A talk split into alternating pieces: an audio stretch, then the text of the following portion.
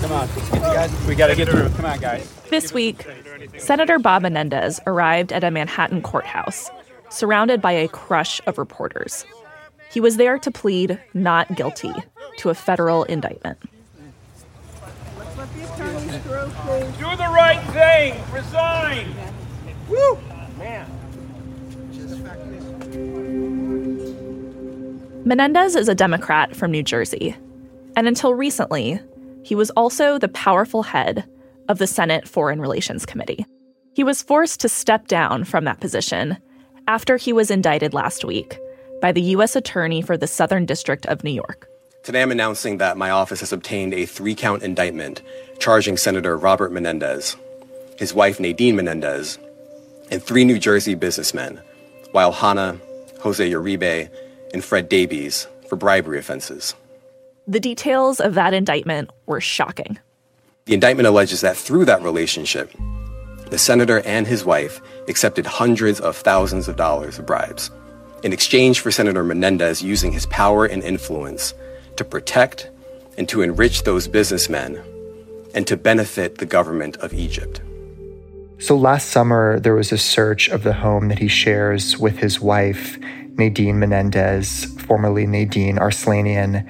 And during that search, uh, the indictment alleges that authorities found uh, cash uh, in envelopes stuffed in jackets bearing the senator's name, uh, gold bars, uh, Mercedes Benz that they allege uh, was paid for by some of the co defendants in this case, and uh, other items of value.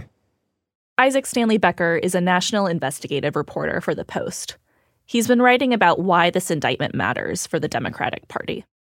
I think there are so many points to make about what a big deal this is, starting with who Bob Menendez is and his power in New Jersey as a state senior senator, his power over Democratic politics nationally as one of the country's most prominent Hispanic politicians, and his power in the Senate as uh, the longtime top Democrat and chairman of the Senate Foreign Relations Committee.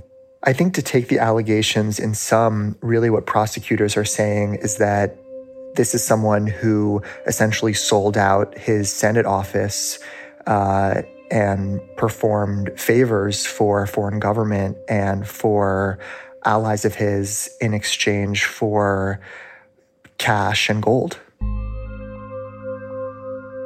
From the newsroom of the Washington Post, this is Post Reports. It's Thursday, September 28th. I'm your guest host, Rachel Siegel. Today on the show, we'll look at the case against Senator Bob Menendez, how he beat a previous indictment on corruption charges, and what lies ahead as he faces reelection. So, to back up, who exactly is Senator Menendez? Can you walk us through his history both in New Jersey politics and then later on in national politics? Sure. So Menendez is a long serving uh, senator, and he has a kind of remarkable history in New Jersey and a remarkable uh, life story. I saw it with my own eyes what it means to grow up in an immigrant family in a low income tenement in Union City, New Jersey. My mother worked tirelessly as a seamstress and sacrificed everything to make sure that my siblings and I could have a better life and a better future. Because that is the very essence of what we call the American dream. He's the son of Cuban immigrants. He got a really early start in politics um, in this swath of northern New Jersey, uh, you know, right across the river from New York City. He was 28 years old in 1982 and working for the local school board at the time when he actually turned on his mentor, um, uh, William Musto, who was the mayor of Union City, and testified against him at the trial that would ultimately send him to prison on corruption charges. Uh, the young mm. Menendez wore a bulletproof vest um, because of threats against his life as part of this very high profile and serious corruption case. Wow. Symbolism meets reality with Bob Menendez. So he rises really swiftly from school board to the mayor's office to the state legislature in New Jersey to Congress. He's an extraordinary legislator. There's a reason that he is the number three representative of the Democratic Party in the House of Representatives. And ultimately uh, to the Senate. In a very practical sense, he is eminently electable, and I think Bob Menendez is going to do an outstanding job as our next United States Senator there are you know a number of uh, kind of early uh, legal troubles and investigation uh, in the 2000s uh, involving a nonprofit, and then you know ultimately the first indictment on corruption charges and a first trial on those charges. So to dig into this latest indictment, what to you were some of the most shocking details of what was inside? I would say the most shocking details involve the allegations about his interactions with Egyptian officials and alleged um, uh, work really on behalf of the Egyptian government. And I would say this is notable both because of his powerful position as chairman of the Senate Foreign Relations Committee, but also because of the response that he gave earlier this year when aspects of this investigation started to become public. There were subpoenas that made clear to an extent what investigators were looking at and that it involved issues involving Egypt.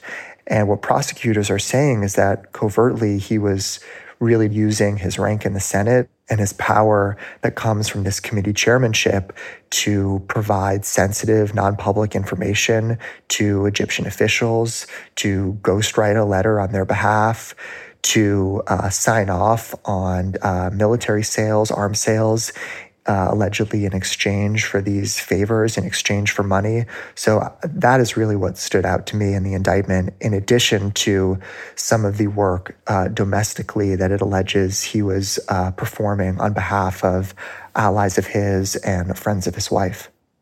So you mentioned Menendez's wife, and one of the most or another striking part of the indictment is this timeline of events that seems to go back very far.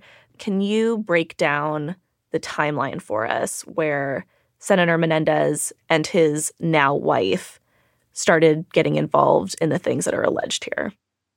Sure. And I think that I would add an additional player here, an additional uh, co defendant in this case, in order to make this timeline make sense. So we have Senator Menendez, we have his uh, now wife, Nadine Menendez, um, whose former name was Nadine Arslanian.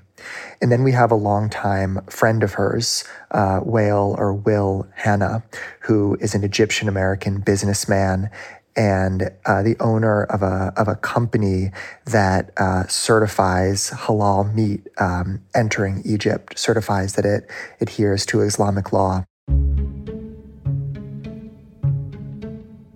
So the senator and his now wife begin dating in February of 2018, according to the indictment. And what prosecutors say is that uh, Mrs. Menendez, now Mrs. Menendez, informed Hana, her friend, this businessman, of her new relationship. And very quickly, they start setting up dinners, setting up meetings, other kinds of interactions with Egyptian officials who have various requests from the senator and various interests before the Senate Foreign Relations Committee. And so within you know, by that summer, he is, according to prosecutors, texting his girlfriend at the time, letting her know that he's going to sign off on arms sales to Egypt and asking her to tell this friend of hers, this businessman, who then conveys that information to Egyptian officials. And according to the indictment, they respond with a thumbs up emoji. Wow. There is a allegation in the indictment that the senator performed a Google search for how much is one kilo of gold worth the day after a driver for one of the co defendants in the case, a prominent developer and fundraiser for Menendez, uh, dropped the senator and his wife off at their home after a trip to Egypt. So you have to try to picture this the, the senator and his wife take this trip to Egypt, they return home. They're picked up uh, by a driver for this developer and co defendant in the case, Fred Davies. And the next day, the senator performs this Google search for how much is one kilo of gold worth. And as important context here, the allegation is that some of the gold bars at issue in the case, as well as the cash stuffed in these envelopes, were provided by Mr. Davies. And some of the envelopes actually bore his fingerprints as well as the fingerprints of his driver.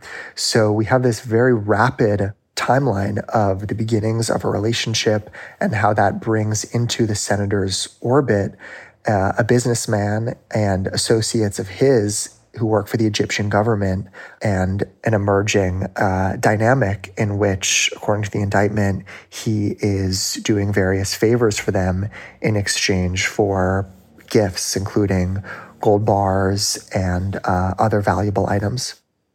Are there implications here for Menendez's other work on the Foreign Relations Committee, even if he has stepped down from leading the committee. Are there things that are going to shape the committee moving forward because of this? One of the really interesting details in the indictment to me, though far from the most eye popping one, was about the way that he was conducting some of these activities without the involvement of professional staff, either in his mm. Senate office or on the committee. And I've got to imagine it's still early days that there may be some reconsideration of how some of these processes work, how uh, members of that committee involve themselves or what their role is in issues such as arms sales, what kinds of mm-hmm. foreign trips they take, and with what sort of parameters and what sort of staff. So I do think there will be questions for the committee and for the U.S. Senate about the kind of guardrails that exist uh, preventing that that sort of uh, activity that's alleged here. And moving forward, do you see other repercussions for the relationship between the United States and Egypt, even beyond the committee? Well, I think one of the other issues backshadowing the indictment is how complex that relationship has been and the enormous amount of um, military aid uh, and other types of aid that is provided uh, to Egypt um, uh, you know, in the context of some of the human rights concerns that have been raised by the Biden administration and others, I was interested in a detail in the indictment where there's a meeting involving the senator and his wife and Egyptian officials. Again, I believe this is one that was conducted without professional staff and you know, most of the meeting was about um, uh, human rights concerns, allegations that were being mm-hmm. raised mm-hmm. about Egypt's human rights record. And then, sort of tacked onto this, was this personal business issue uh, involving uh, a longtime friend of the senator's wife, who's a who's a co-defendant in this case. So it's a complex geopolitical relationship. And it will be interesting to see what kind of reverberations there are from the indictment uh, on that relationship. So we've gone through what is in the indictment. What is the senator responded? I mean, has has Senator Menendez said anything in response about these allegations made against him? So the, the indictment was made public on Friday, and uh, the senator spoke Monday at a news conference, denying the charges, saying he wasn't going anywhere, and essentially accusing prosecutors of overreach and of targeting him, um, blaming forces behind the scenes. I recognize uh, this will be the biggest fight uh, yet, but as I have stated throughout this whole process, I firmly believe that when all the facts are presented, not only will I be exonerated, but I still will be the New Jersey's senior senator. To those who have rushed to judgment, you have done so based on a limited set of facts framed by the prosecution to be as salacious as possible.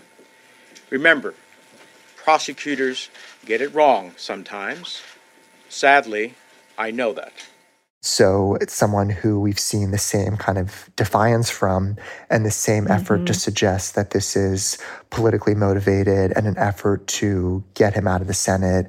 And as he has mentioned subsequently, uh, an effort he he alleges to bench uh, you know one of the country's most prominent Hispanic lawmakers. And he was forced to step down from his position as chair of the Foreign Relations Committee. Did he say anything about that role?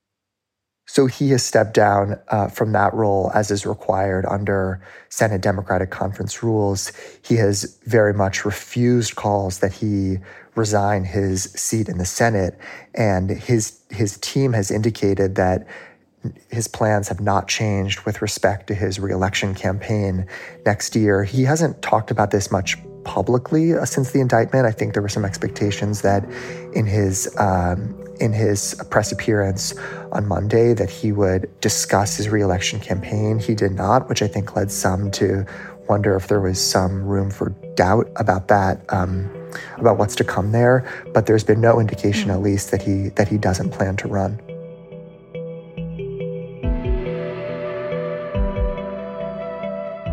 After the break, we'll look at Menendez's history of weathering the corruption storm and the playbook he might use again. We'll be right back.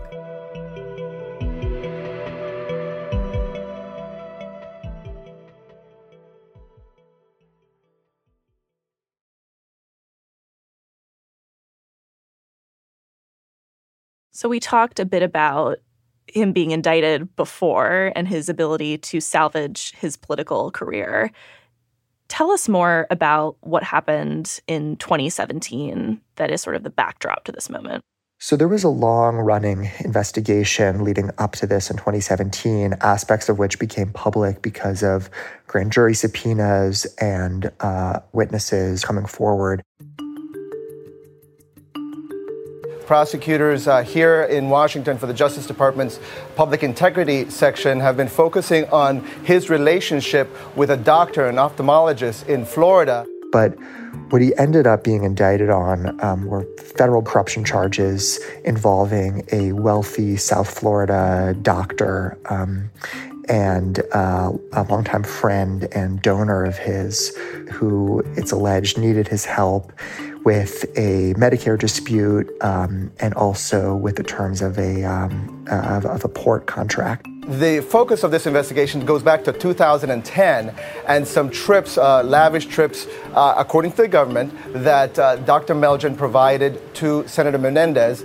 It was alleged that he, that the senator uh, provided this assistance in exchange for lavish gifts for luxury travel, for campaign contributions, um, but it was really the vacationing and uh, hotel stays uh, that were most eye popping in that in that indictment. But still, he was able to power through and even win re-election in 2018. Is that right? That's right. And the the defense that was mounted on his behalf was that that they were longtime friends and that what he was doing was no different from what any kind of lawmaker would do for a constituent, and that the gifts that were provided were ordinary gifts exchanged between friends. And the jurors cannot come to an agreement about that. So he was not acquitted, but he was not convicted. And so he was able at that time to to claim vindication and to argue that there was prosecutorial overreach and then to mount and successfully wage this reelection campaign in 2018. Um, you know, at the time, much of the Democratic power apparatus in the state and nationally stuck by him. But but even mm. so, and when I was doing reporting on this earlier this year and thinking about what a potential second indictment might mean for his political future, I heard from people who pointed out that in 2018, after this after this first trial, uh, even without a very serious, credible primary opponent, uh, he still uh, did not exactly coast to victory. This essentially mm. unknown uh, opponent in the Democratic primary was able to get 40% of the vote. So mm. there was a suggestion that there was a fair amount of voter fatigue in the state with his legal sagas. And I've got to imagine that that will only intensify, especially now that this dam has kind of broken with top mm-hmm. Democrats, mm-hmm. not just in the state, but nationally, saying that he should resign. So, Isaac, based on what you're describing, it sounds like now is a different time for Menendez and also for the Democratic Party. What are the ways that you're seeing politics influence what is happening now that might be different from a few years ago? In addition to the many other ways that this time is different for Senator Menendez, the fact that it's the second indictment, the really vivid nature of the accusations, there is also a really important political difference uh, in New Jersey, and that's the fact that there's a Democratic governor. So, under the rules and processes here, if there is an open Senate seat, it falls to the sitting governor to uh, to name a uh, interim senator. And in 2015, when Menendez was first indicted on federal charges, that governor was Chris Christie, uh, the Republican uh, and later presidential candidate. So there was concern that he would have been replaced by a Republican. Now, Democrat Phil Murphy would name a replacement. And so Democrats feel uh, greater comfort in, in potentially seeking to oust him because uh, they would be uh, getting a, a Democrat as a replacement. If we're going to think about what is going on for the Democratic Party right now, there is Menendez's seat in New Jersey, but there's also this broader run up to the 2024 election. Does that feel like it's part of it, this broader backdrop between Biden or Trump, or just what Democrats are thinking about going into next year's election? I think the politics definitely are at play in, in the reaction to this. The dam is certainly breaking on Senator Bob Menendez, with more and more Democratic senators saying it's time for him to go. As we've seen this a growing chorus of calls for him to resign among his Senate colleagues. We've definitely seen some of the senators who are up for reelection next year and up in tough fights for reelection next year come out the quickest to say that he should resign. Sherrod Brown in Ohio, uh, Jon Tester in Montana. There are other examples of people who just don't want to be asked on the campaign trail this year and next uh, what do you have to say about this member of your party who's been accused of mm-hmm. taking bribes?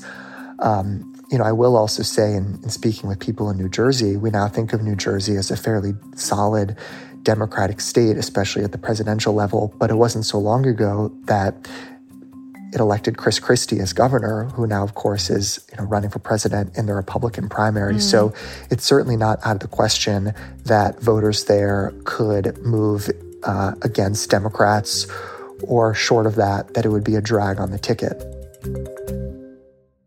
So I've been wondering about that political temperature in Menendez's home state of New Jersey. Our colleague Emmanuel Felton spoke to Manny Contreras, a voter and supporter of the senator, who was at his press conference on Monday. Let's take a listen. Well, I've been a voter for the senator for the last 30 years. Uh, and I came here to support him in the darker moments. Yeah, yeah.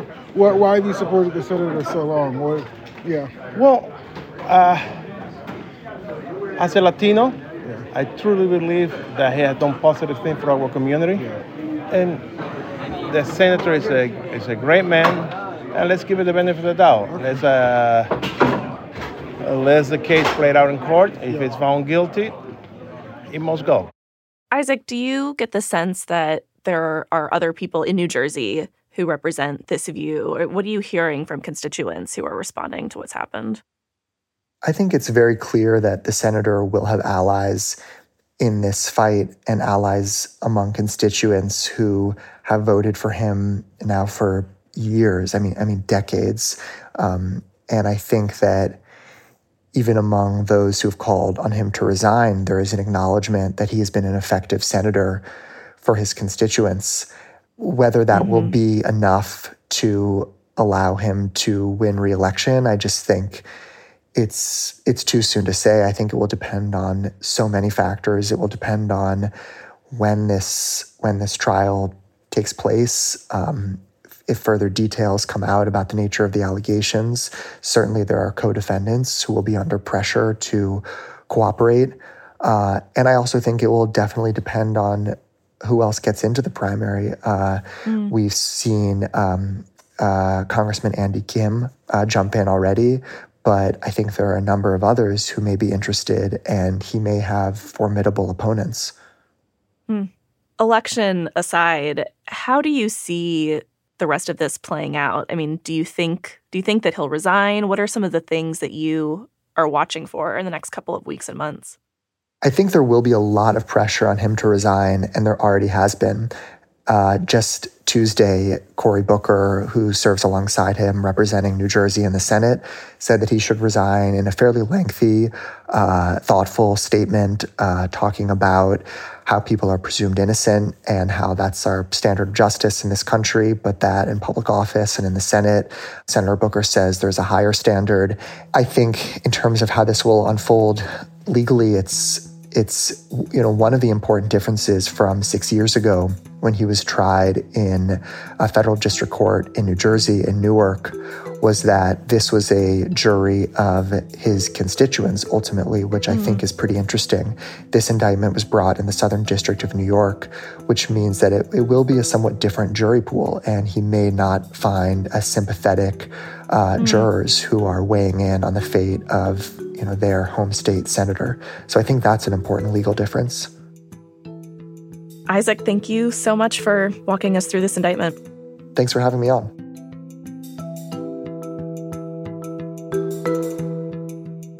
Isaac Stanley Becker is a national investigative reporter for The Post. That's it for Post Reports. Thanks for listening. Today's show was produced by Jeff Pierre. It was mixed by Sean Carter and edited by Reena Flores.